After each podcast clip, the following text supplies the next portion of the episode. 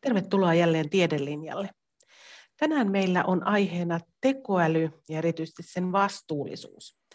Aiheesta ovat keskustelemassa tietojenkäsittelytieteen professori Tapio Salakoski tuolta matemaattis-luonnontieteellisestä tiedekunnasta, erikoistutkija Milla Unkila Turun kauppakorkeakoulusta, johtamisen ja organisoinnin laitokselta sekä apulaisprofessori Mika Viljanen oikeustieteellisestä tiedekunnastamme. Tervetuloa. Kiitos. Ja minä olen Turun yliopiston tiedottaja Erja Hyytienen ja apunani täällä on kollegani Antti Tarponen, joka hoitaa tuon tekniikan, että kaikki toimii.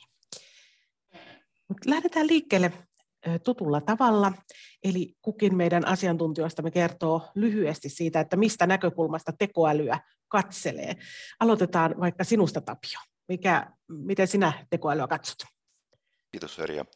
No, mähän olen, olen siis itse asiassa tietojenkäsittelytieteilijänä menetelmätieteilijä, eli olen algoritmitutkija, data-analyysiä tutkinut niin kuin, niin kuin koko urani, mutta ehkä, ehkä nykyään enemmän siirtynyt miettimään ja, ja, ja ihmettelemään niin kuin tekoälyn yhteiskunnallisia vaikutuksia se vaikutuksia niin kuin meidän elämäntapaan ja, ja, ja, ja, ja liiketalouteen ja, ja, ja siis yhteiskunnan turvallisuuteen ja ylipäätään niitä niin kuin huomattavan perustavanlaatuisia muutoksia, joita, joita tämä vallankumous kiistatta tuo tullessa.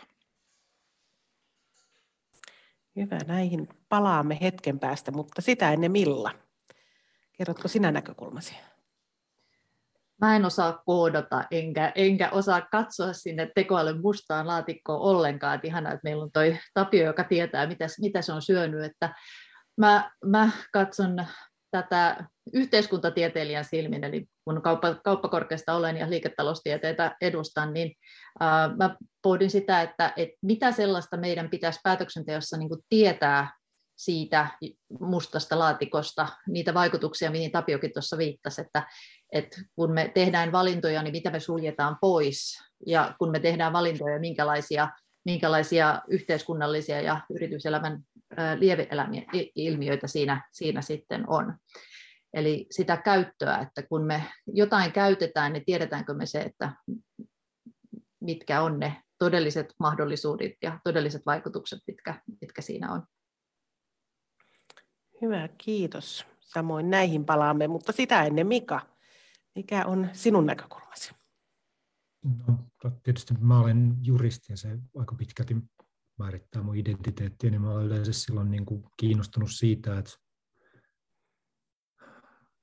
ehkä vähän milloin tavoin, niin siitä, no ehkä menee vähän pidemmälle kuin milloin. Mä olen kiinnostunut siitä, että millä tavoin me tehdään, voidaan tehdä noilla asioilla jotain, tai millä tavalla me pystytään jotenkin hallitsemaan sitä kokonaisuutta, joka tästä teknologista kehityksestä muodostuu, ja silloin, silloin mun kiinnostuksen kohteena niin eri, eri, erityisesti ne tavat, millä me pystytään jotenkin sääntelemään noita ilmiöitä.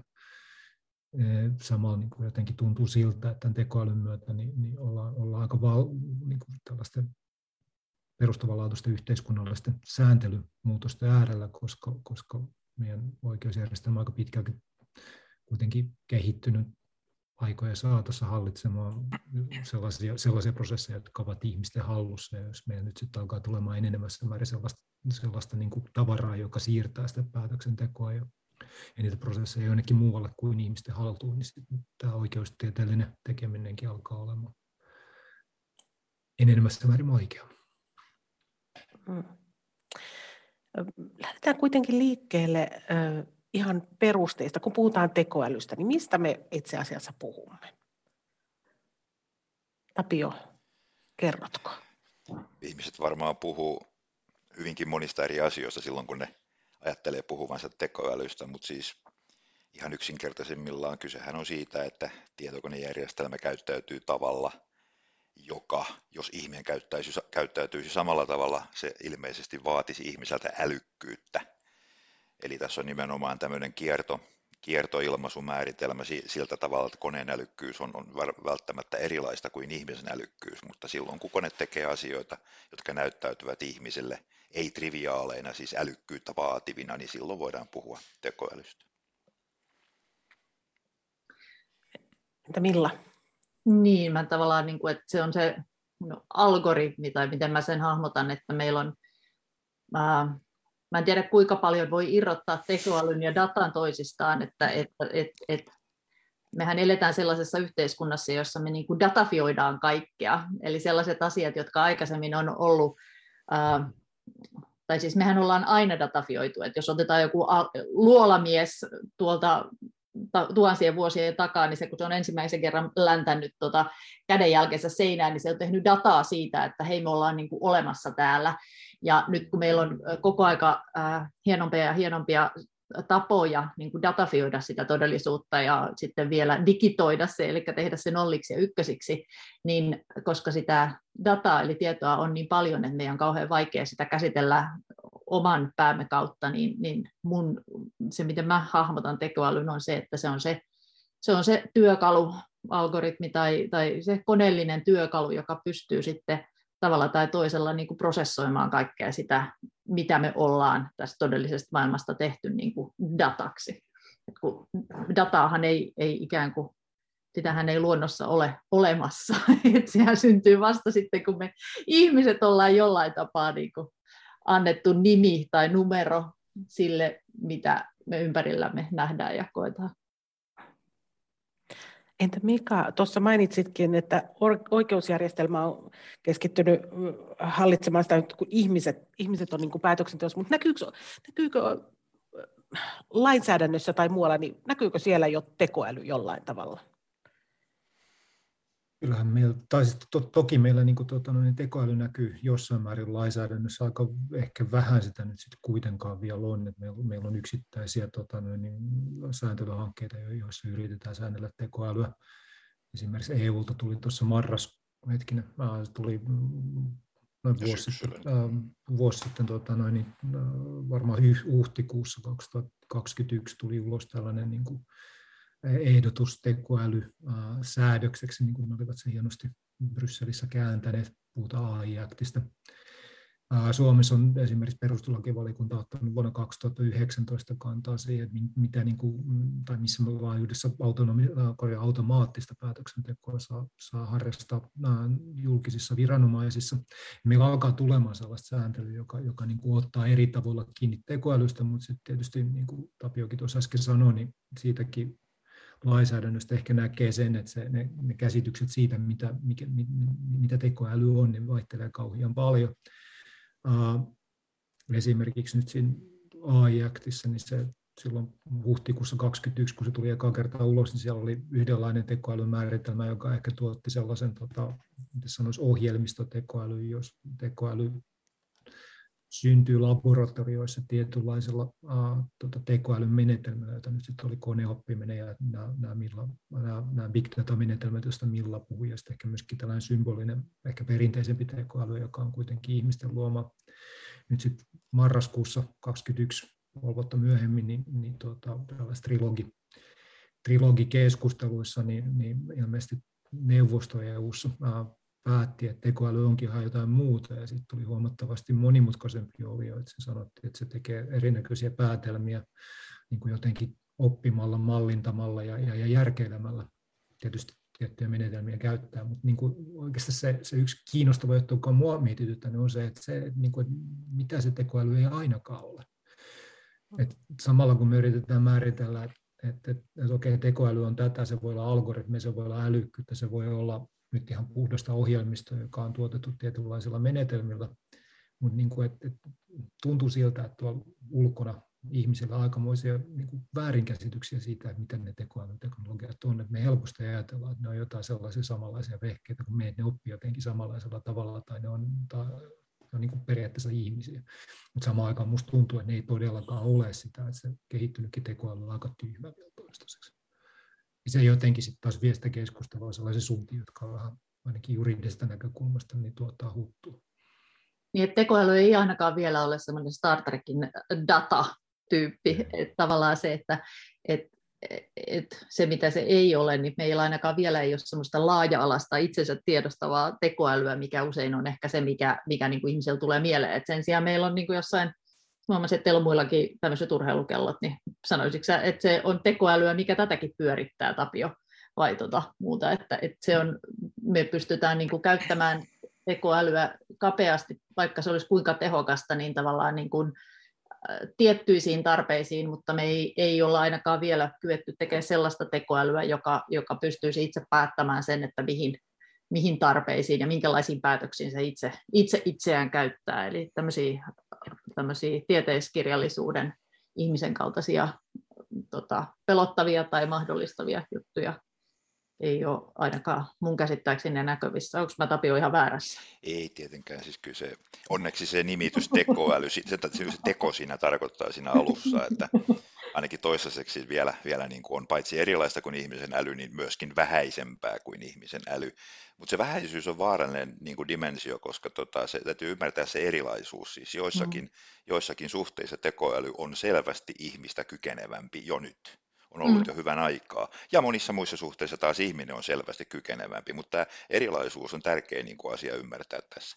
Toinen asia, minkä Milla nostit esille myöskin toi, ja, ja Mikakin puhui tästä sääntelystä, niin tuo data, se, se on niin kuin nyt iso, iso juttu tässä, että alun perinhän tekoäly, no totta kai siis kaikki tietokoneet aina, aina perustuu dataan, siis kun dataa tietokoneella vain käsitellään, mutta, mutta tuota, hyvin pitkään niin meillä oli tämmöisiä sääntöpohjaisia järjestelmiä, mikä siis lähti siitä ajatuksesta, että ihminen mallintaa, jäsentää jonkun tuntemansa ilmiön ja purkaa sen säännöiksi, eli toimintaohjeiksi, algoritmeiksi tietokoneelle, joka sitten osaa käyttäytyä älykkyyttä viestivällä tavalla jossakin tilanteessa, kun sille syötetään tilanteessa kuvaavaa dataa, se osaa toimia jotenkin älykkäästi.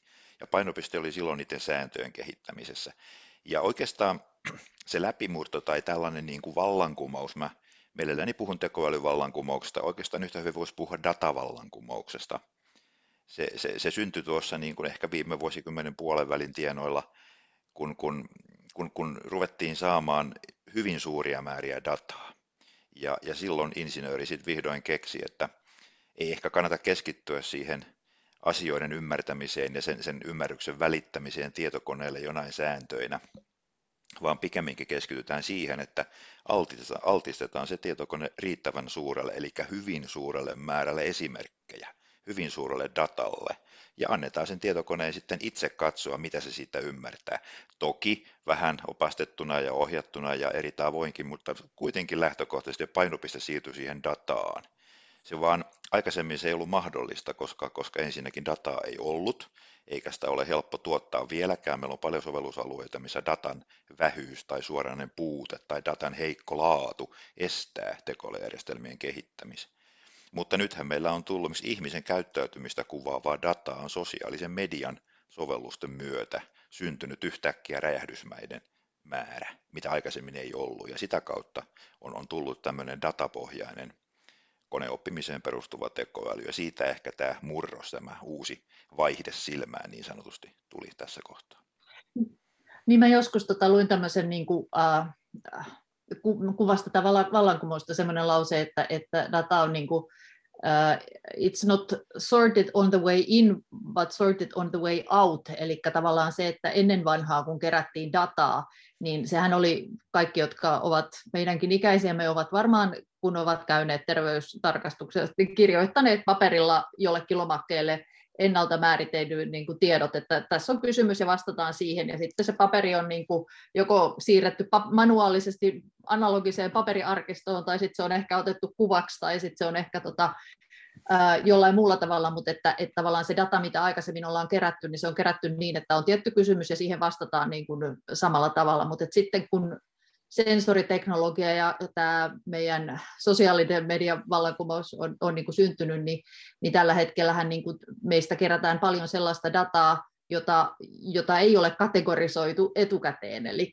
eli se, että kaikki se, paitsi se, että jos me ollaan Facebookissa ja tykätään jotain, niin siitähän tulee jälki, mutta sen lisäksi se, kun me pysäytetään se johonkin, niin siitäkin jää jälki. Että, et tota, et enää ei ole tällaisia pelkästään tällaisia näppäriä lomakkeita, joihin me vastataan niin kuin rastiruutuun tiettyihin kysymyksiin, niin tämähän on tavallaan aiheuttanut sen, sen niin kuin datamassan, minkä vuoksi sitten me tarvitaan, kutsutaan nyt sitä sitten tekoälyksi tai tapaa, millä me voidaan tätä, tätä järjetöntä massaa käsitellä, että, et, tota, näin, näin mä, sen, mä sen tavallaan on, on jotenkin ymmärtänyt.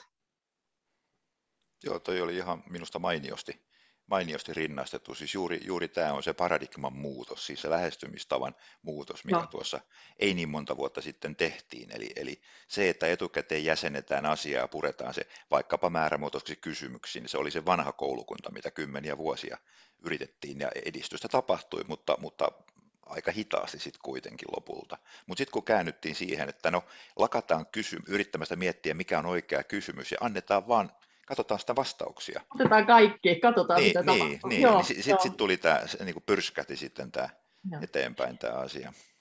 Niin mä tavallaan mietin, että voidaanko me edes puhua niin kuin tekoälystä, että tavallaan siis käytettiinhän sitäkin dataa, niin kuin mikä kerättiin tälleen määrämittaisina jossain, niin kyllähän sitäkin käytetty erilaisten niin kuin koneiden ja ohjelmistojen kautta, mutta nekin varmasti kehittyy. Että et tavallaan niin kuin se, että et voidaanko me irrottaa ikään kuin tekoälyn käsite tästä. Et onhan niitä vanhoja, siis eikö eka määritelmä on jostain, tämä on tämä vanha kuuluisa Turingin koe, että koska, koska pystyykö, et on, onhan se niin kuin vanhempi käsite kuin tämä meidän niin kuin nykyinen niin kuin datamassa, mutta tota, mutta et, et, vanhempi kuin tietokone.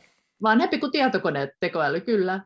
Niin, mutta et voidaanko me erottaa oikeastaan tässä nykyisessä keskustelussa sitä, että tekoälydatasta että onko ne niin kuin edes tavallaan irrallisia. tehdäänkö me datalla mitään ilman tekoälyä tai tehdäänkö me tekoälyllä mitään ilman dataa? Jotenkin itse taas mietin sitä, että aika usein on tekoäly, siis järjestelmät tuntuu olevan, niin kuin, että siellä ei ole vain yhtä sellaista sykkivää niin kuin hälliä, joka on, jolla on punainen valo päässä, ja se niin sykkii siellä jotenkin, vaan että ne on kuitenkin niin kuin, ilmeisen monimutkaisia järjestelmiä, joissa on niin kuin lukemattomia algoritmeja, jotka tota, no, niin kuitenkin sit, to, toimii peräkkäin, jotka tekee tiettyjä mm, niin kuin pistemäisiä funktioita ja syöttää toisille algoritmille tavaraa, ja sitten loppujen lopuksi ne muuttuu tulosteista, tulosteista vai mitä ikinä niitä se kutsutaankin. Et se tekoäly itsessään, niin se vähän tuottaa sellaisen, niin kuin, sellaisen ihmisen mieleen niin kuin rinnastuva jo, tai se kun puhutaan teho, tekoälystä yksikössä, niin me helposti ruvetaan miettimään, että okei, että siellä tapahtuu Joo. joku prosessi, mistä me mm. oikein saada mm. kiinni, mutta ne on tosiasiassa kuitenkin niin kuin hyvin, hyvin niin kuin, mitä purpose build ja, ja, ja tuota, räätälöityjä niin kuin tiettyä funktioa toteuttamaan, ja niin tulee useimmiten on niin kuin monta putkessa, ja sitten se onkin vähän erilainen juttu, kun se on pikkuisia juttuja, jotka tekee se homma, ja se on niin kuin sellainen niin kuin, tekninen järjestelmä enemmän Joo. kuin, niin kuin vain yksi juttu. Plus, että kun niistä ne saa tuppaa yleensä olemaan kiinni myöskin, niin kuin, niistä tuppaa olemaan yleensä myöskin kiinni jonkun verran ihmisiä niin niissä tota, noin, tekoälyjärjestelmissä, niin sitten tuleekin yhtäkkiä niin kuin jumalattoman monimutkaisia sosioteknisiä järjestelmiä.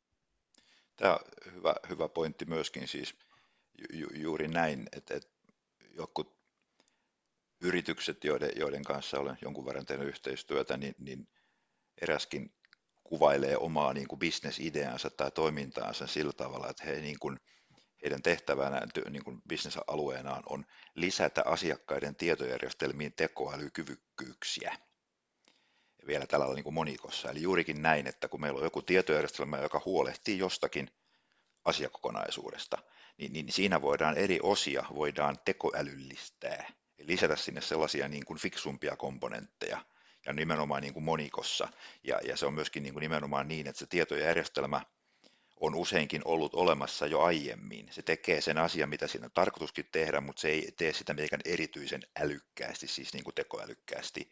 Mutta sitä voidaan niin kuin kehittää siihen suuntaan, lisätä sellaisia pieniä palikoita, jotka niin kuin osia siitä prosessista sitten niin kuin tekoälykkyystä, äly, älykke, no joo, siis tekee tekoälykkäämmäksi ja tämä on niin kuin hyvä, hyvä tapa minusta. Tota, mä ekan kerran törmäsin tähän, niin mä vähän aikaa mutustin, tosin, että tämähän on hienosti sanottu, niin kuin miten tämä homma pelittää. Eli ihan tavallisen firman, ihan tavallinen tietojärjestelmä, joka hoitaa ihan tavallista niin kuin asiakkaat ostaa ja joku myy ja näin poispäin toimintaa, niin, niin sinne voidaan tosiaan lisätä näitä tekoälykyvykkyyksiä. Musta se on niin kuin hauskasti kuvattu ja hyvin osuvasti kuvattu. Tuota datasta, datasta vielä sen verran, niin kuin Mikallekin tuossa puhuit siitä sääntelystä, niin datahan on siinä mielessä kuitenkin niin kuin otollinen, että sitä kautta voidaan päästä kiinni näihin sääntelyihin. Meillähän GDPR tuli, koska se nyt sitten tuli muutaman vuoden, se on kuitenkin ollut keskuudessamme ja olemme joutuneet sen kanssa opettelemaan elään, niin siinä se, se datan käytön sääntely, datan tuottaminen ja datan omistaminen ja, ja sen niin kuin sallitut käyttötarkoitukset ja tavat, niin ne antaa kuitenkin yhden tavan, ihan hyvän tavan niin kuin purra tekoälyn sääntelyyn. Et nimenomaan mä itse vierastan sitä, että me määriteltäisiin tekoäly niin kuin menetelmän, sen menetelmän kautta, mitä käytetään, koska huomenna joku keksii taas jonkun uuden menetelmän ja sitten ollaan taas siinä samassa suossa, mistä lähdettiin, mutta data kuitenkin, niin tota, se aina kuvaa jotakin tyypillisesti aika paljon nyt ihmisten käyttäytymistä, mutta toki se voi kuvata vaikka luonnonilmiöitä tai ihan mitä tahansa.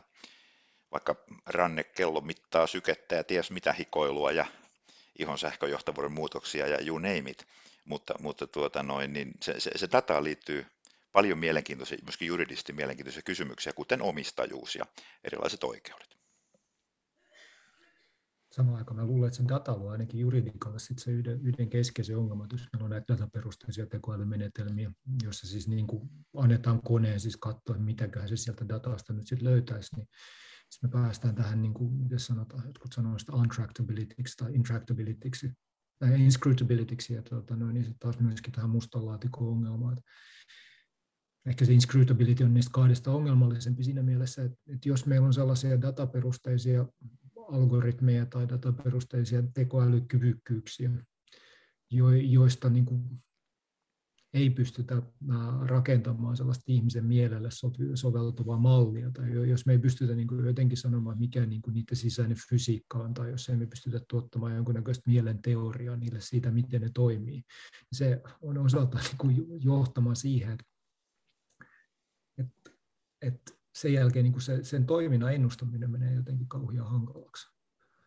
Ja se on tietysti sitten taas se ennustaminen, kun se on tämän, tämän niin kuin hallinnan yksi keskeinen niin kuin jotenkin edellytys, niin se, se tuottaa tämä datavetoisuus, joka varsinkin tässä uudessa tekoälyteknologiassa on, niin se tuottaa hirvittäviä ongelmia just sen tekoälyhallinnon näkökulmasta. Tietysti meillä on menetelmiä varmaan, me voidaan kehittää kaiken näköistä testaamista ja voidaan ehkä joissain tilanteissa sanoa, että tällä tietynlaisia tekoälyjärjestelmiä tai tekoälyteknologioita ei saa käyttää tietyissä, tietyissä niin kuin konteksteissa, mutta se tuottaa tämä datavetoisuus niin kuin ikäviäkin sivuvaikutuksia. Just Tavallaan ehkä tuossa se, tykkään tota, semmoinen tulevaisuuden tutkija kuin John Casti, kirjoittanut tämmöisistä X-eventseistä, eli tämmöisistä isoista yllättävistä tapahtumista, jotka, jotka tota, vaikuttaa paljon. Ja silloin siterasin sitä, silloin oli semmoinen, semmoinen lause, lause, että tota, mikään sellainen, mitä tota, ihminen pystyy keksimään, se ei ole koskaan jättänyt niin kuin, niin kuin tekemättä. Että tavallaan se, että ihan sama kuinka paljon on jotain poliittista kädenvääntelyä tai lainopillista pohdiskelua tai, tai, tai eettistä, eettistä hurskastelua, niin tota, jos ihminen on sellainen olento, että kun me kerran ollaan niin kuin hoksattu, että joku, joku asia on olemassa ja sillä voisi jotain tehdä, niin me halutaan sitten niin kuin puuhastella ja tinkeroida sen kanssa. Et se on vähän niin kuin digitalisaatio, itse verrannut siis siihen, kun meidän yhteiskunta sähköistyy, että se ei ole mistään yksittäisestä keksinnöstä kiinni, niin kuin silloin kun me opittiin käyttää sähköä, se, että yhtäkkiä kaikki toimii, tai sadan vuoden, pari sadan vuoden jälkeen kaikki toimii sähköllä, että se ei ole niin kuin yksittäinen asia, että vaikka joku asia toimii, joku toinen ei, niin, niin kuin tavallaan tässä se tietty semmoinen niin vääjäämättömyys, että tavallaan tai toisella me tähän mennään, ja se, että ruvetaanko me niin kuin säätelemään niitä menetelmiä, niin se on yksi kysymys, mutta sitten tavallaan se, että et, et datahan on ainakin tällä, tällä hetkellä niin kuin sellaista, että et, et kyllähän mä teoriassa voin kai pyyhkiä mun kaikki somenäkyvyyden näkymättömiin, jos mä suljen kaikki mahdolliset tilit ja muut, mutta siis oikeastihan se ei joku tarpeeksi näppärä tota, hakkeri sen halutessaan sieltä saa kuitenkin kaivettua esille, että me tehdään aika paljon sellaisia nimenomaan datan kanssa sellaisia niin kuin peruuttamattomia päätöksiä siinä, kun me annetaan sitä kerätä, että jos me niin kuin pohditaan sitä säätelyä vaan sen, että no mihin sitä saa käyttää ja ja tota, minkälaisilla menetelmillä, niin, niin tota, me, me tota, jätetään kuitenkin aika, niin kauan kuin me, niin kauan kuin me datafioidaan ja kerätään sitä dataa, niin sitä voi sitten joku nokkela ihminen käyttää kenties sellaiseenkin tarkoitukseen, mitä me ei olla nyt pystytä edes niin kuin ajattelemaan.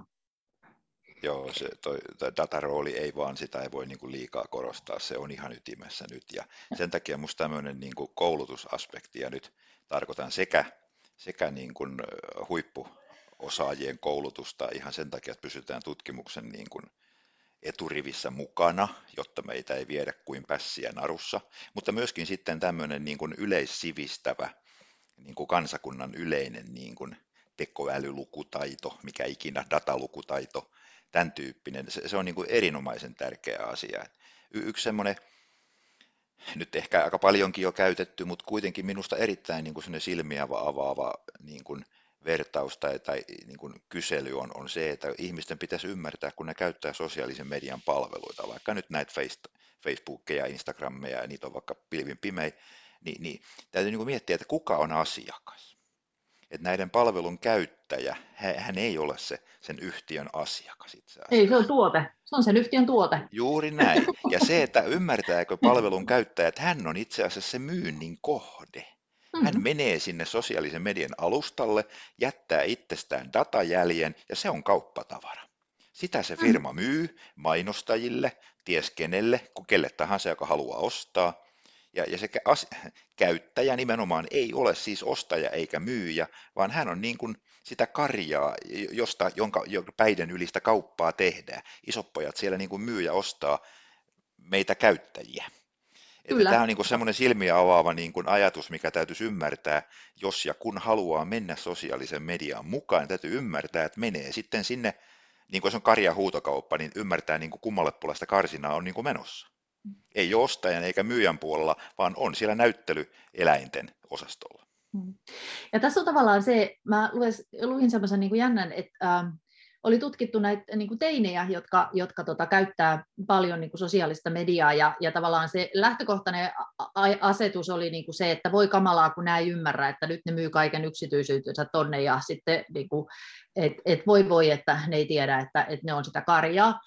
Niin kävikin itse asiassa sit ilmi, että, että nämä niin teinit tiesi kyllä, että tavallaan ne tiesi aivan hyvin, että tämä on niin kuin tämä mun yksityisyys on se mun valuutta, millä mä ostan sitä, mitä mä haluan. Eli mä haluan näkyvyyttä ja mainetta ja sitä, että niin kuin tykätään ja, ja tota, tällaista, mutta tavallaan koko tämä yksityisyyden kysymys, että tämähän on tämmöinen iso kes- kes- kysymys tässä, että, että tota, datahan vaikka tämä paradoksi, privacy versus personalization paradoksi, eli mitä enemmän meistä kerätään dataa, sitä personalisoidu, räätälöidympää palvelua meille voidaan tarjota ja meidän tietoja voidaan siihen käyttää. Ja sitten toisaalla on tämä niin kuin yksityisyys, niin, niin, niin tota, mä luulen, että me ollaan kaikki sitä ikäpolvea, että me ollaan otettu ajattelemaan niin, että yksityisyys on ikään kuin tämmöinen tietty arvo, semmoinen itse, itseisarvo ja tavallaan niin kuin ominaisuus, mutta tässä, tässä tutkimuksessa huomattiin, että itse asiassa nuorisolle niin yksityisyys ei ole enää niin kuin itseisarvo, vaan se on niin kuin valuutta, se on niin kuin välinearvo. Minä myyn minun yksityisyyteni ja minä menen tänne, koska mä saan siitä sitten jotain, joka on mulle tärkeämpää kuin mun yksityisyys. Tässä voisi tietty vanhana tätinä sitä niin kuin ajatella, että voi niitä nuoria, että kyllä ne sitten vanhemmiten ymmärtää sen, että yksityiselläkin olisi arvoa, mutta en tiedä meneekö se niin. Olisi Et, ollut arvoa. Niin, olisi ollut arvoa. Niin. Mutta et, et tavallaan tämähän on niin kuin tämä yksi tämmöinen niin kuin, niin kuin keskusteluaihe, mutta et kun, sehän ei ole niin kuin ainoa näitä niin kuin joko tai juttuja, mitä, mitä tekoäly tuottaa. Että privacy versus personalization on niin kuin yksi varmasti niin kuin tutuimmista, mutta sittenhän on näitä no nyt mä tässä sepostan tämä esimerkiksi tämä yksilön turvallisuus versus kollektiivin turvallisuus, eli, eli, eli, eli sehän on myös sellainen, että mehän pystytään niin kuin datan avulla seuraamaan jonkun yksittäisen ihmisen toimintaa, ja esimerkiksi joitain vuosia sitten oli tämmöinen keissi, että joku oli kirjoittanut Facebookissa, että minä menen ja tapan sen, ja sitten se oli mennyt ja tappanut sen, ja sitten Facebook haastettiin oikeuteen, että miksi te ette tehnyt mitään, ja sanoi, että no jos me jokainen sellainen, joka tekee jonkun tämmöisen uhkauksen, niin poistettaisiin, niin, niin tota, ei muuta tehtäisikään, eli Eli tavallaan voitaisiin ennakoida, että et, et ennakoida sitä, että jos ihminen käyttäytyy rikollisesti, niin voitaisiin ennakoida, että kenties se käyttäytyy rikollisesti ja pyrkiä ehkäisemään se, mutta että niin kauan kuin se ei ole tehnyt mitään, niin onko meillä oikeus ikään kuin poistaa se, se tuolta kadulta kuleksimasta. Että tämä on myös tämmöisiä joko tai kysymyksiä, mihin tämä, niin kuin, niin kuin tämä tekoäly meitä niin kuin ohjaa. Että, että Mä nyt enää muista, mikä meidän alkuperäinen kysymys oli, mistä me keskusteltiin, mutta... Joten, jotenkin se liittyy tekoälyyn. Mä luulen, että jotenkin... Eikö tämä liittyy tähän tekoälyetiikkaan jotenkin? Siihen se liittyy. Mutta hypätään oikeastaan vähän siihen, että, että yksi asia, minkä takia varmaan tekoäly pelottaa, tai voi niin kuin omasta, omasta tämmöisen maallikon näkökulmasta sanoa, niin miksi se pelottaa pikkasen, niin on se, että kun ei oikein ymmärrä, kenen äly sille niin kuin annetaan sille koneelle että annetaanko niin kuin hyvien ihmisten äly vai kenties pahojen ihmisten äly ja niin edespäin. Et, et, miten, miten sitä säädellään? Kuka pääsee päättämään, mitä asioita kerätään, millä tavalla esimerkiksi, jos halutaan koneen vaikka seulovan tietystä hakija, työpaikkahakijajoukosta oikeanlaiset ihmiset tai muut, niin kenen, miten valitaan se, että tulee hyvä äly? Niin on just tavallaan se, että kuka sitä sitten käyttää. Että tämähän on se, että tällä hetkellä se on, niin kuin, jos otetaan tämä Google tai Facebook, niin se on niitä ne, ne nuoret ja nälkäiset insinöörit, jotka, jotka niitä koodaa sen mukaan, että mikä niiden yritysten katsotaan, tuot, mikä katsotaan niiden yritykselle tuottavan eniten voittoa. et, tota, et, et, mutta et vastatkaa te Tapio, Ei, siis, toi, tähän. Niin siis tekoäly opetetaan datalla ja, ja, ja se, yksi niitä ongelmia, mikä se opettamiseen liittyy, on se, että on hyvin rajallisesti kyetään tällä hetkellä ohjaamaan sitä, mitä kone oppii siitä datasta. Et nimenomaan nyt tämä datalähtöinen paradigma perustuu siihen, että kone oppii kaiken, mitä se kykenee oppimaan siitä datasta. Ja silloin se oppii siis eettisen tarkastelua kaikki hyvät asiat, ne mitä koneen halutaan oppivan, ne mitä toivotaan, mutta myöskin ne, mitä ei missään tapauksessa haluttaisi koneen oppivan, niin se oppii ne ihan yhtä tehokkaasti. Ja, ja sitten kun tämä edelleen annetaan tämä tämmöinen esikoulutettu tekoälymoottori, tämmöinen järjestelmä, tämmöinen malli, datamalli annetaan tota noin, niin johonkin sovellukseen käyttöön, niin sitten siinä tulee tämä mustalaatikkoefekti, eli se on oppinut kaikki ne tiedostetut ja tiedostamattomat säännönmukaisuudet, mitä datasta on ollut opittavissa, ja se loppukäyttäjä tai, tai se sovelluksen tarjoaja, joka käyttää sitä johonkin rajattuun tarkoitukseen, niin se ei välttämättä ihan tiedä, mitä kaikkea se mustalaatikko on oppinut oikeasti. Et siellä tulee juuri näitä tämmöisiä ongelmia, niin kuin mitä, mitä tulee, siis näitä on pilvin pimein tuolla, tuolla julkisuudessakin esitetty, että jos nyt koulutetaan vaikkapa nyt katselen tässä tämmöistä näinä aikoina inhottavan tutuksi tullut tämmöistä pärstäkuvakokoelmaa tuossa ruudulla, niin me edustetaan kaikki aika yhdenmukaista ihmisen naamakäsitystä. Mm. Että, että suurin osa maailman ihmisistä näyttää ihan erilaisilta kuin nämä, mitä tässä nyt on tässä ruudussa ihonväri on ihan toisenlainen ja, ja kasvon piirteissä on selkeitä tämmöisiä kategorisia eroja, niin kuin meidän kuitenkin aika samannäköisiin kasvoihin verrattuna. No. Ja, ja tässä on niin kuin paljon tämmöisiä asioita, jotka, tämmöisiä niin kuin biaksia, siis tämmöisiä vääristymiä, mitkä, mitkä datasta opitaan, vaikka ei haluttaisi. Joo, tästähän on ihan konkreettinen esimerkki siis se, kun äh, joku yhdysvaltalainen pankki käytti algoritmia siihen, että niin kuin esiseulomaan noita lainahakemuksia ja kävi sitten ilmi jossain vaiheessa, kun sitä oli tarpeeksi niin olettu, niin huomattiin, että se tota, syrji kategorisesti mustia, että se aina niin kuin, mustat sai vähemmän, ja sitten kun sitä ruvettiin penkomaan, niin kävi ilmi, että siinä oli ollut tietty tämmöinen niin kuin, algoritminen logiikka, että sille oli kerrottu, että epäluotettavuuteen liittyy vankilassaolo, ja kun mustat ihmiset on edustettuna vankiloissa enemmän kuin valkoiset ihmiset, niin silloin niin kuin pelkästään se, että on musta iho, niin se korreloi sen koneen mielessä siihen, että se on niin kuin epäluotettava, vaikka me tiedetään tietty näin niin kuin ihmisen järjellä, että sillä, niin kuin varsinkaan Yhdysvalloissa niin se iho, ihonväri ja, ja tota epäluotettavuus, niin se, että niitä on vankilassa enemmän, niin ei, ei, ei, ei johdu ihonväristä, vaan niiden hyvin monimutkaisesta ja hankalasta niin kuin kulttuurisesta historiasta ja kaikesta mahdollisesta tällaisesta, mutta tällaisiahan niin kuin, se näkee vaan mitä on, et katsoo, että enemmän on näitä, niin, niin tota, tähän sitten korjattiin, mutta nämähän on sellaisia asioita, mitä, mitä niin kuin pyritään kovastikin jotenkin sitten, mutta et se, että et kun se kun mehän tarvitaan tekoälyä siksi, että me ei pystytä käsittelemään niin paljon sitä numeraalista dataa omassa pienessä päässämme kuin mitä, mitä niin kuin tekoäly pystyy, niin se, että tässä se pystyttiin niin kuin jäljittää, kun se oli tämmöinen niin kuin selkeä kategorinen juttu, mutta että sitten kun se on vähemmän selkeä se bias, niin meidän pienet päät ei niin kuin riitä siihen, että pystyttäisiin jäljittämään sitä algoritmista logiikkaa, mikä siellä mustassa laatikossa sisällä on. Sitten toinen, tämä varmaan tämä, tämä niin kuin, äh, ihan näistä, näistä tekoäly, sanotaan dataperusteisen tekoälyn oppimismenetelmistä johtuva niin kuin tällainen syrjivien tekijöiden tai, tai, tai, tai vääristymien kasantuminen näihin algoritmeihin, niin se on tietysti yksi juttu, mutta, mutta kyllä ihmiselläkin tuossa jonkun verran toimii, että joskus ammoisina aikoina niin kaksi esimerkkiä voisi ottaa esille. Ensimmäinen kysymys oli autonomisissa laivoissa, niin jossain vaiheessa, kun niitä yritettiin kehittää sen, niin mä kysyin niiltä, että oletteko te miettinyt, miten uimari erotetaan hirvestä, tai oletteko te miettinyt, miten uimari saadaan, tota, no, niin to, miten te varmistatte, että tämä ei uimareiden päälle. Se vastaus olisi jokseenkin sellainen, että ei me pystytä uimareita näkemään, kun meidän sensorit ei riitä siihen. sitten rupeaa miettimään, minkälainen päätös siellä on taustalla. Se on tässä päätös, siitä, että minkälaisia sensoreita me halutaan tuota, laivaa ostaa minkälaisia sensorikyvykkyyksiä me halutaan sinne luoda. Eli siis se oli ihan niin kuin puhdas päätös, että me ei haluta sellaista dataa tai me ei pystytä tuottamaan sellaista dataa, jota me tarvittaisiin jonkun kysymyksen ratkaisemiseen. Toinen esimerkki liittyy siihen, että tota, joskus ammoisen aikaan, no ei nyt aika neljä vuotta sitten joku avasi tällaista ImageNet tota, uh, kuvantunnistusalgoritmin uh, APIin nettiin, ja sitten tuli sellainen image roulette, johon pystyi lyömään oman kuvaansa esimerkiksi, ja sitten se kertoo, mitä siinä kuvassa on, ja sitten sitä nauraskeltiin joku kerta kahvihuoneessa, ja me pistettiin yhden muistavan kuvan sinne, tai työkaverin kuva sinne image roulettiin, ja sitten sieltä tuli sellainen tota, noin, vastaus takaisin, että hän oli Beard, eli siis parta. Ruvettiin mitä se tarkoittaa, niin se on Beard on sitten sellainen henkilö, henkilö, jonka homoseksuaali ottaa mukaan yleiseen tilaisuuteen peittääkseen homoseksuaalisuutensa. Tämä oli siis se määritelmä, joka se oli annettu.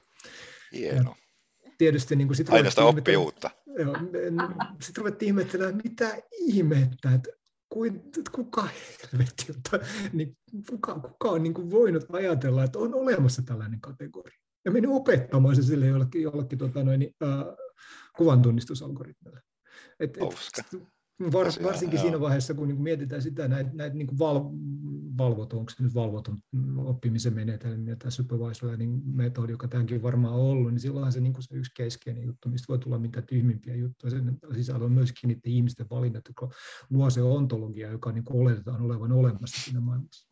Et se voi tulla niin sekä niin periaatteessa tekoälyn menetelmistä, jotka, jotka niin tuottaa tietoa, tietoa, tietoa tietyllä tavalla, että ne oppii tasaisen, mitä, mitä tuolla ulkona on, ja sitten ne vielä niin kuin joskus on tosi vaikeaa niin kuin nähdä, miten edes sen tekee, että se voi olla niin kuin ihon värille tai, tai kansallisuudella voi olla mitä kummallisimpia proksyjä, mistä ne saa kiinni, että ne niin kuin huomaakin, että okei, että jollain, jollain tota noin, postinumeroalueella tapahtuu enemmän rikoksia, siis se, siellä on pakko olla enemmän rikollista porukkaa, ja sitten yhtäkkiä huomataan, että se niin kuin syrjii jollakin perusteella, joka on kielletty peruste. Sitten toinen juttu on se, että ihmiset voi luoda niitä tota, noin, vääristymiä sinne itse, itse siihen tota, tekoälyjärjestelmään, ja sitten kolmas on tietysti sit se vaihtoehto, että meidän niin kuin yhteiskunta on vaan ei niin kauhean hyvä, että meillä on kaiken näköisiä syrjiviä. Isä meinaa, että tekoäly oppii todellisuutta, mm. eli sitä, että me olemme syrjivä maailma. Mm. Tämä on ihan totta. Mutta tuossa on mm. myöskin tärkeää ymmärtää se, että niin kuin sanoit, se on ihan totta, että ihmiset, siis tekoälykehittäjät itse luovat tämmöisiä vääristymiä sinne.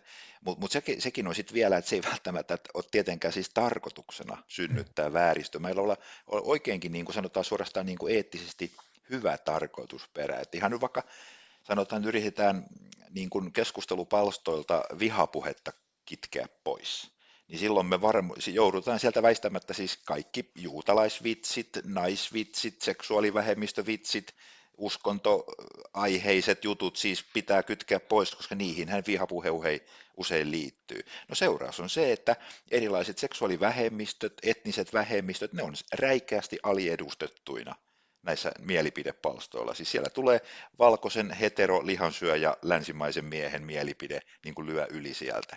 Ja tässä kuitenkin niin kuin, tarkoitus ei ollut tuottaa tämmöistä vääristymää, vaan poistaa sitä vihapuhetta, joka oli niin kuin eettisesti hyvä tarkoitusperä. Mutta tämä just se, että kun sitä on niin vaikea kontrolloida, että hyväkin tarkoitusperät, niin ne tuottaa jonkun toisen ongelman sitten sen alkuperäisen ongelman tilalla, jos ne kykeneekin lievittämään jotain, jotakin ongelmaa, mitä yritetään lievittää. Ja sittenhän tässä on tavallaan se, että, että nämä tämmöiset isot sosiaaliset mediat, jotka, jotka on kuitenkin niin kuin voittoa tavoittelevien yritysten niin kuin työkaluja sen voiton tuottamiseen, niin, niin niidenhän niin kuin toimintalogiikka perustuu yksinkertaisesti siihen, että halutaan maksimoida se yksilöiden niissä palveluissa käyttämä aika. Eli se, että totta kai ne haluaa, että se näyttelykarja on niin kuin mahdollisimman pitkään siellä niin kuin näytillä, mahdollisimman tiiviisti ja mahdollisimman aktiivisesti, jotta, jotta, jotta ne ostajat ne markkinoijat varmasti tavoittavat riittävän monen näyttelykarjan niin kuin, tota, tiedot sieltä, niin, niin tavallaan se, että et, et silloinhan ää, tällaiset algoritmit, jotka perustuu siihen, että pyrkii maksimoimaan ihmisten siellä käyttämän ajan, niin nehän seuraa sitä, että mihin ihmiset reagoi eniten. Ja sitä tarjoaa. Ja sitähän on niin kuin tutkittu, että huonot uutiset, katastrofaaliset uutiset, tämmöiset niin kuin ikävyyksistä kertovat ja karmeudet, niin ne on yksinkertaisesti sellaisia, että niitä me niin kuin jaetaan enemmän. Että me ihmiset ihan itse toimitaan sillä tavalla, että jos on joku hyvä uutinen, niin me luetaan ja todetaan, että jaha, ihan kiva, mutta sitten jos siinä on joku kamala uutinen, niin me ollaan, voi kamalaa, pöyristyttävää, nyt mä jaan tämän. Että ne leviää niin kuin siis niin kuin 100 000 kertaa nopeammin kuin, kuin tällaiset hyvät uutiset. Että, se on ja, tämä lööppietiikka. Niin, ja me, me, me ollaan ilmeisesti, no ymmärtäähän sen, että silloin jos me ollaan jossain savaineella toimittu, niin kannattaahan meidän reagoida uhkiin paljon vahvemmin kuin siihen, että kaikki on hyvin. Että jos me kuullaan joku tiikerin rapinaa jossain, niin siihen kannattaa reagoida, jos haluaa niin kuin, jatkaa reagoimista yhtään mihinkään. Ja tota, että me ollaan niin kuin, meidän esi- perusasetukset on sellaiset, että tuommoiset uhat ja karmeudet, niin kuin ne vaikuttaa meihin enemmän kuin sitten taas se, että kaikki on hyvin, koska silloinhan me ei tarvitse reagoida, niin silloin niin kuin totta kai se, se sosiaalisen median logiikka noudattaa tätä meidän sisäistä logiikkaa, mutta sitten samalla se toki sit ruokkii tätä, että mehän ei nähdä muuta kuin se, että miten karmeita ja kauheita niin kuin asiat on, että niitä vaan meille niin kuin syötetään. Että yhtäältä se heijastelee todellisuutta, toisaalta sitten taas se niin kuin kiertyy itsensä ympäri muodostaen niin kuin hyvinkin pienen semmoisen todellisuus. Se, toisaalta se taas on niin kuin niinkin, että kyllä kissavideoitakin tuolta löytyy, että on se niin kuin hmm. Facebookin, kyllähän se valitsee sen, että tuppaako se meille niin kuin Ukrainan sotaa vai tuppaako se meille kissavideoita, ja se on ilmeisesti valinnut siis ihan tietoisesti, että se ei tuppaa meille kissavideoita, vaan tuppaa meille Ukra- Ukrainan sotaa, että samaan aikaan se niin kuin, nämä, ylipäätään tämä niin kuin, se manipulatiivinen niin kuin potentiaali, mikä näissä, näissä vehkeissä ylipäätään on, niin se on aika hurja, koska samaan aikaan niin kuin potentiaalisesti meistä pystytään laatimaan profiileita, joilla pystytään tuottamaan just siis oikein, oikeimmiksi kissavideoita ja, ja jotain muuta kontenttia. Se, se on niin kuin sama, aika huolestuttava, sama kuin se, että, että, että, kun mitä enemmän meistä tiedetään, niin sitä paremmin se pystytään personalisoimaan, mutta se personalisoiminen ei välttämättä tarkoita sitä, että se olisi meille välttämättä hyvää se personalisoitu kontentti, vaan se on niin kuin personalisoitu, personalisoitu siten, että me ollaan juuri hyvää karjoa ja että me, meidät saadaan niin kuin tietyllä tavalla niin kuin oikeanlaisen mielentilaan ollaksemme hyvää karjaa. Mm. Joo, tässä... toi oli Joo. aika... No. Sano vaan. Niin, ei toi, puhutaan sosiaalisen median kuplista, toi on, hiljattain luin, luin jonkun ihan, ihan hyvän analyysin aiheesta. Tota, kyllä se ihan todellinen ilmiö on tietysti, mutta se on ehkä hieman moniulotteisempi kuin mitä on ajateltu. Siis se, se yksinkertainen ajatus sosiaalisessa tai tämmöisestä kuplastahan on siis se, että samanmieliset ihmiset niin kuin osoitetaan toisilleen ja sitten se keskustelu pyörii niin kuin samanmielisten kesken ja sinne ei niin kuin ulkopuolisia päästä, mutta itse asiassa kyllähän juuri, juuri tässä niin kuin liiketaloudelliset lainalaisuudet, niin, kuin, niin niiden takia kannattaa pyrkiä niin kuin vastakkaista mielipidettä syöttämään sinne kuplaan ja, ja siinähän se toimii sillä tavalla, että semmoinen vastakkainen mielipide, niin se aiheuttaa semmoista niin kuin uhkaa ja voimakasta reaktioa, että me samanmieliset sitten tulemme entistä samanmielisemmiksi, kun me yhdessä sitten porukalla teilaamme sen onnettoman erimielisen siellä. Eli, eli itse asiassa niin tota, tämä, kuplautuminen on itse asiassa vahvistuu sillä, että sinne tiet, niin altistetaan myöskin sitä vastakkaista mielipidettä niin kuin siihen samaan porukkaan. Tämä niin kuin poliittisissa keskusteluissa huomaa niin kuin, niin kuin aika hyvin, miten, miten tämä toimii. Että, mutta yhtä kaikki se lopputulos silti on se, että se, ne kuplat niin kuin vahvistavat itse itseään myös tämänkin mekanismin kautta, että sinne altistetaan vastakkaisia mielipiteitä. Joo, ne kun vetää niin kuin näihin, tähän on myös tämä me ja muut, niin se on myös semmoisia niin kuin meidän omien aivojen niin kuin esiasetuksia, että niin kuin, et ihan, ihan riippumatta siitä, että minkä kokoinen niin kuin ryhmä on olemassa ja millä perusteella se on ryhmäytynyt, niin hyvin nopeasti tulee semmoinen, että tässä on me ja sitten noin loput on muita, että on, on se mitä vaadi. Sosiaalinen media tarjoaa niin kuin vetoa myös niin kuin tähän, tähän, että tavallaan, että jos me päästään tähän niin kuin tekoälyn, tekoälyn vaikutuksiin, niin, niin tota, ja Erja kysyi sitä, että no kenen, kenen äly, niin kyllä se, kyllä se niin kuin aika hyvin käyttää hyödyksi meidän kaikkia sellaisia komponentteja täällä. täällä Alhaisia piirteitä. Niin, niin, niin, että on ne sitten hyviä tai huonoja. Että yksi, yksi tämmöinenhän on siis, meidän aivothan on niin kuin mahdottoman hyvä energiansäästökone, että meillähän on tämä, tämä meidän meillähän on niin sanotut hitaat ja nopeat aivot, että nehän pyritään niin kuin rutinoimaan kaikki sellaiset päätökset, mitkä ei vaadi niin kuin prosessointia, jotta sitten meillä niin kuin riittää aivokapasiteettia siihen, että me reflektoidaan asioita, että tästähän on kirjoitettu paljon, niin, niin tavallaan tämä tekoälyhän nimenomaan pyrkii helpottaa meidän elämää sellaisten näitä, niin kuin tarjoamalle lisää työkaluja kaikenlaisten asioiden niin kuin automatisointiin, teoriassahan joo, että sitten se mahdollistaisi tämmöisen prosessoinnin niin kuin aivojen käytön siinä, että prosessoi, mutta että itse asiassa sitä on tutkittu, että ei se oikeastaan niinkään ole, että jos ei me niin kuin harjoitella tällaisissa rutiininomaisissa tehtävissä, esimerkiksi muistamista tai jotain, niin, niin me niin kuin tyhmennytään. Että et tavallaan näitä, näitä niin kuin joko tai juttuja, että, että tavallaan paitsi että on tämä privacy ja personalization ja sitten on tämä yksilön ja yhteisön niin kuin turvallisuus, niin sitten on myös tämä tämmöinen niin kuin tietty itsenäisyys versus niin kuin riippuvuusaspekti tässä, että niitähän on tarinoita ihmisistä, jotka on ajanut ojaan sillä, kun on kuunnellut Google Mapsia eikä ole käyttänyt aivojaan, tai, tai esimerkiksi niin kuin merenkulussa Mikan kanssa, niin, niin siis on ongelma, että kun laivat, laivoissa on paljon tätä automatiikkaa, niin vaikka niille teoriassa merimiehille alun perin opetetaan kertaalleen se, että no mitäs nyt navigoidaan, jos näin toimii, niin kun ennen koskaan sitä harjoittele, niin sit jos jotain tapahtuu ja koneet menee rikki, niin ei ne kukaan osaa enää käyttää tähtiä ja kuuta niin kuin seilaamisen hyödyksi, koska ne ei ole koskaan pystynyt harjoittelemaan sitä. Niin, ja riippuvuus tukee riippuvuutta, että jälleen kerran niin siinä on niin kuin, syy pysyä yhä riippuvaisempana tästä, tästä tekoälystä. Tuolla kysy, Mika viittasi itse asiassa Ukrainan, Ukrainan sotaan ja siihen liittyen on pakko tällä ajankohtaisesti kysyä, niin näkyykö siellä tekoäly sodankäynnissä?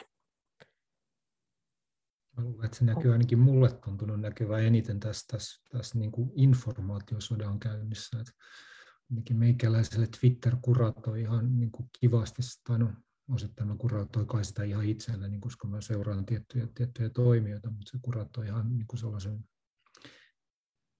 varmaan niin kuin aika ukrainamielisen tota, kuvan siitä, että mitä siellä tapahtuu. Et en, mä en niin kuin jotenkin vaikea nähdä, että se niin kuin muuten siellä välttämättä näin toimisi kauheasti se tekoäly. Mä ihan sama, sama itse miettinyt tuossa ihan saman näkemyksen. Mullakin on siis, että nimenomaan informaatiosodan käynnissä se nyt sitten näkyy. Aika sanotaan niin kuin perinteisin keinoin minusta ylipäätään. Siis uskoisin, että lähinnä lähinnä siis tuolla kyberpuolella tosiaan tekoälyä on käytetty, mutta niin kuin aika, aika piilossa. Että, että jotenkin sellainen olo, että miksi ne mielipiteet, mitä nyt julkisuudessa sodasta lauotaan, niin kyllä niissä ihminen on takana sillä ihan niin kuin vanhanaikaisesti. Ei ne ole koneen tuottamia. Ne, mä luulen, että ne on hyvin suurelta osin ihmisten tuottamia. Mutta kyllähän niin kuin Ukraina näyttää nyt 6-0 johtavan tätä informaatiosotapeliä, ja se on hyvä osoitus siitä, miten, miten osaamisvaltaista tämä kybermaailma on. Ja se on niin kuin sanotaan pieni lohdun sana myöskin niin kuin meille suomalaisille, että vaikka me olemme vähäiset luvultamme, me voimme olla kyvyiltämme niin kuin sitä suuremmat. Että siinä on niin kuin mahdollisuutta ja myöskin minusta selkeä kannustus siihen, että näitä asioita pitää ottaa haltuun. Ja hienostihan meidän puolustusvoimat on näitä ottanut haltuun. Me emme ole aivan vähäisiä siis kyvyiltämme tässä asiassa.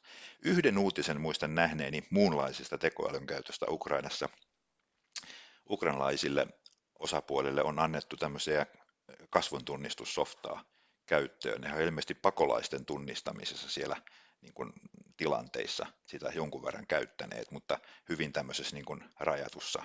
Ja siinä on tämä riippuvuusongelma tulee tosi, tosi niin kuin nopeasti vastaan. Eli vaikka se kuinka olisi sotilas tai lääkintähenkilöstö tai joku viranomainen, joka käyttää apunaan sitä, sitä kuvan, kasvontunnistussoftaa, niin tämmöisessä nopeassa tilanteessa, niin se on niin hirvittävän inhimillistä, että se on ihan tasan tarkkaan sit se softa, joka sanoo, että kuka saa mennä portista ja kuka ei saa mennä. Kyllä siinä maalaisjärki jää niin kuin takataskuun, kun on kiire ja ahdistus ja kamala tilanne ja sulla on tämmöinen teknologia käytössä, niin kyllähän se on tosiasiallisesti se päätöksentekijä, vaikka siis formaalisti kone ei koskaan ole päätöksentekijä, se on vaan apuväline.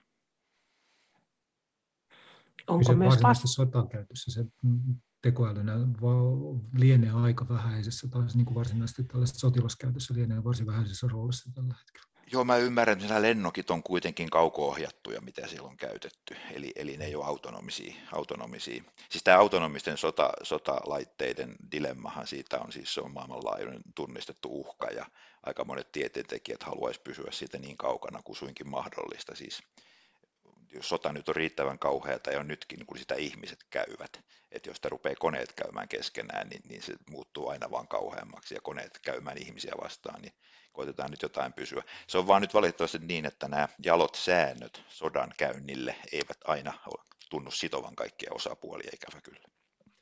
Näyttäisi ehkä siltä, että voisi olla parempi, että olisi koneet, koneet käymässä sotaa, jos ne olisi opetettu säännöt. Keskenään.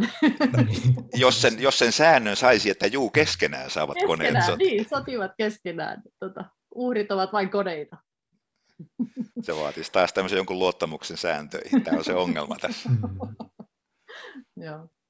Mutta mitä sä sanoit tuosta, että ne on kuitenkin ihmiset, että et vaikka kuinka sanotaan, että, että ihmiset päättää ja koneet on vain niin työkaluja, niin, niin vähän aikaisempaakin keskusteluun, meidän keskusteluun viitaten, niin sehän siinä on, että kun me ei pystytä kaikkea, me ei niin kuin tasapuolisesti pystytä käyttämään sitä tekoälyä, niin se ohjaa sitä niin kuin meitä näkemään niitä tiettyjä kysymyksiä, että mehän niin kuin tämähän on myös tämmöinen kognitiivinen harha, että, että me, niin kun, jos kysymys on liian vaikea meidän omille pienille aivoille, niin me helposti korvataan se sitten niin toisella läheisellä kysymyksellä. Niin siinä on tavallaan se riski, että, että jos joku asia osoittautuu liian vaikeaksi niin kun oikeasti tekoälyä hyödynnettäväksi, niin sitten me korvat todetaan, että ei me, ei me selvitetä tätä, että selvitetäänkin tätä helpompaa asiaa, joka sitten kans, ja kuvitellaan käyttävämme sen helpomman asian vastausta ikään kuin yhteismitallisesti sen hankalamman asian kanssa, niin, niin tota, se, on, se, on, että se ohjaa meidän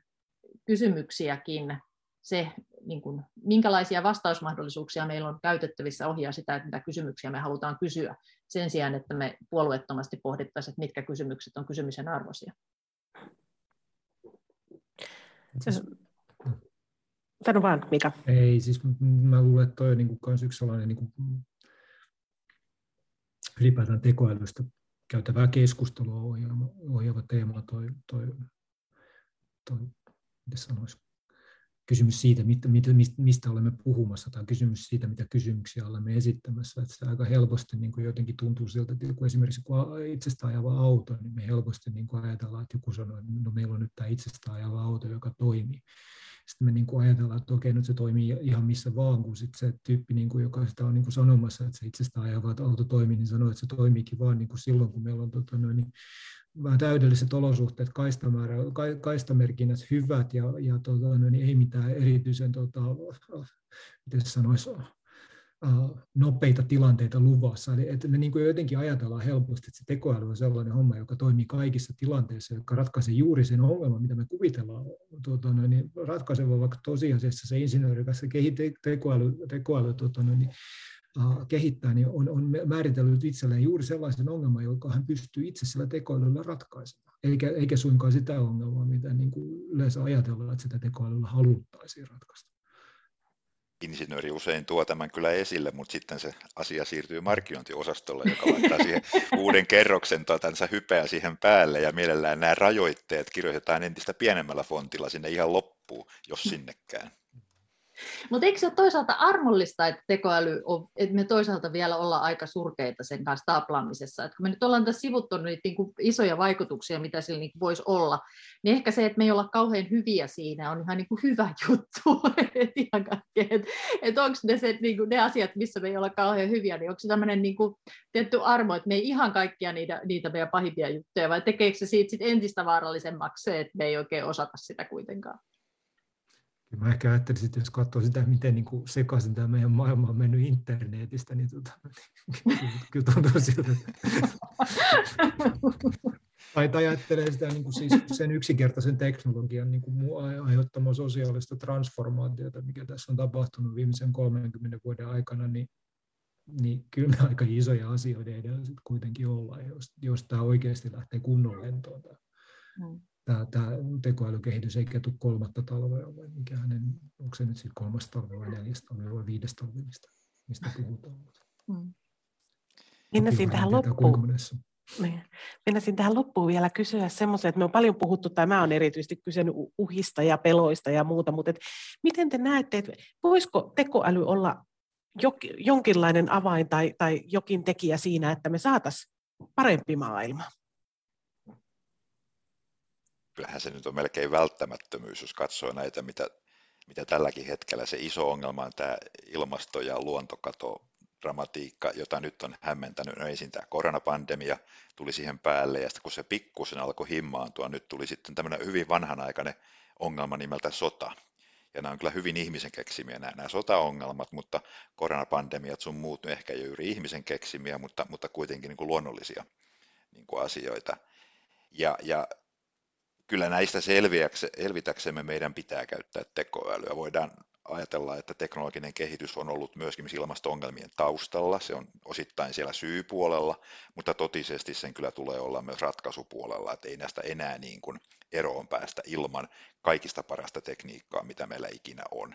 Eli kyllähän tekoälyä tulee käyttää ja kannattaa käyttää. Mutta niinhän se on, että kaikkea, minkä ihminen keksii, sitä voidaan käyttää sekä hyvään että pahaan. Ja sen kanssa me on aina taisteltu ja en mä näe sille taistelulle mitään loppua. Se on vähän niin kuin tuli tai ydinvoima. Et mm. pistäisin samaan kategoriaan niin kuin sen kanssa, että tuli on tosi hyvä kaveri, kunnes se ei enää ole. Ja sama, sama pätee ydinvoimaan ja, ja, ja tota, tekoälyyn. Että, et, et, et ainoa skenaario, missä mä näen, että tekoäly ei olisi tarpeellinen, olisi se, että meille tulisi semmoinen suuri yhteiskunnallinen romahdus, joka tuhoaisi kaikki meidän sähköllä toimivat ja me siirryttäisiin takaisin tämmöiseen ruraali-agraariyhteiskuntaan. Mutta, mutta että jos, jos, jos, jos siihen ei nyt kuitenkaan päädytä, niin, niin tekoäly on kuitenkin isossa, isossa roolissa siinä näiden ratkaisujen löytämisessä. Se varmaan niin, kuin niin että ei meidän rokotteita olisi tuota, tähän koronavirukseen ilman ainakaan niin kuin melkoista data, data, datan prosessointikyvykkyyttä, että oliko se sitten, niin kuin, olisi sitten niin kuin tekoälymenetelmiä tai ei. Samaan aikaan niin kuin aina mietin sitä, että kun ilmeisesti toi noiden tekoälymenetelmien kehittäminen ei ole niin kuin ihan energiapiheintä puuhaa, mitä maailma voi päällään keksiä, niin ei se välttämättä ole yksisuuntainen se tekoäly ja, ja esimerkiksi ilmastonmuutoksen kanssa mm. tota, noin, suhde, mitä enemmän, kun se on ilmeisesti aika paljon vielä sähköä se, se tekoälyn kehittäminen, joskin tota, luultavasti vähemmän kuin blockchainin pyörittäminen. Niin, tota, tai bitcoinin louhiminen. Niin, niin samaa sarjaa, mutta sanotaan nyt, että tekoälyllä on niin paljon yleviä käyttötarkoituksia, että Bitcoinin louhimisen puolustaminen käy minusta eettisesti hyvin haasteelliseksi. Että. Ja Mikalta vielä kysyn sen, että, että löytyykö meillä, meillä oikeudesta tai mistä löytyy se, siis mitä mä sanoisin, lainsäädännöllisistä tai muista se tuki siihen, että tekoälyä kehitetään vastuullisesti ja eettisesti vai, vai mikä sen ratkaisee? Onko se esimerkiksi, kun viittasit tähän EUn, äh, oliko se EI Act vai, vai mikä se oli, niin mitkä ratkaisee sen? Että... No en, nyt kysy niin vaikeaa, että mä, mä, mä, mä, en, mä en tiedä. Tota, tietysti niin kuin, siis tosiasia on se, että kun älysäännellä tai siis se, mitä meillä nyt on sääntelyä olemassa, niin se esittää, asettaa merkittäviä rajoitteita siitä, minkä näköisiä tekoälyvehkeitä me saadaan tehdä. Me edelleenkään saa, saada niin kuin ketään tappaa rikoslaki on ihan yhtä lailla voimassa, jos me käytetään siihen tappamiseen jotain tekoäly, tekoälyvehjettä, niin yhtä lailla se rikosoikeus, rikosoikeus sen tappamisen kieltää. Että kyllä sitä tavaraa on, että meidän niin normaalit säännöt on edelleen olemassa ja ne soveltuu aika pitkälti siihen, mitä tekoälyvälitteiseen toimintaankin. Sitten meillä voi tulla kyllä sellaisia uusia, uusia niin kuin haasteita, jos nyt sitten esimerkiksi tällaisen niin kuin tota, mustalaatikkotyyppisen ja kaiken lisäksi sellaisen, niin kuin, sellaisen, sellaisen tekoälyjärjestelmän, jota ihminen ei pysty ymmärtämään, joka toimintaperiaatteita se ei pysty ymmärtämään, niin sen hallinta on, on kyllä sellainen haaste, johon niin kuin, joudutaan jonkunnäköisiä kevätjuhlaliikkeitä tekemään, että me saadaan siitä niin kuin, ote siitä toiminnasta noin, noin kuin oikeudellisella sääntelyllä sitten, että pääse mihinkään. Niitä kevätjuhlaliikkeitä ei ole vielä kauheasti tehty, mutta sanotaan nyt näin, että kyllä sieltä niin näyttäisi esimerkiksi tuolta standardisointiorganisaatioiden perusteella niin, tai puolelta niin alkaa niin kuin tulemaan sellaista, sellaista sääntelytapaa, sellaisia sääntelyjärjestelmiä, mm. joilla jotain pystytään tekemään. Se isompi asia on se, että halutaanko me ja ehditäänkö me, että ollaanko me niin kuin tarpeeksi proaktiivisesti liikkeelle ja saadaanko me sellainen poliittinen koalitio aikaiseksi, että se pystyy tuottamaan niitä sääntöjä. Siitä mä en ole sit niinku ihan yhtä varma kuin siitä, että kyllä me niinku jo periaatteessa voidaan tarvittavat keinot kyllä keksiä. Hyvä, kiitoksia tässä vaiheessa. Tota, kiittelen, mutta sitä ennen kerron, että Turun yliopistolla on tämmöinen tekoälyakatemia ja, ja tänään itse asiassa, eli keskiviikkona 16.3. on alkanut tämmöinen tekoälyn menetelmät-kurssi, kahden opintopisteen kurssi, jota voi avoimessa yliopistossa maksuttomasti suorittaa, eli jos tekoäly kiinnostaa, niin sinne, kun Tapiokin viittasi tähän, että, tietoa, tietoa kaivataan, ja vinkkaan samalla, että jos googlettamalla laittaa Turun yliopisto 100 Studia Generalia, niin sieltä löytyy sekä Tapion että Millan luennot, hyvinkin mielenkiintoiset aihepiirin osalta, eli niitä kannattaa käydä katsomassa. Kahden viikon päästä hyppäämme toiseen aiheeseen, eli sote, miten uusi hyvinvointialueen malli muuttaa meidän palveluja.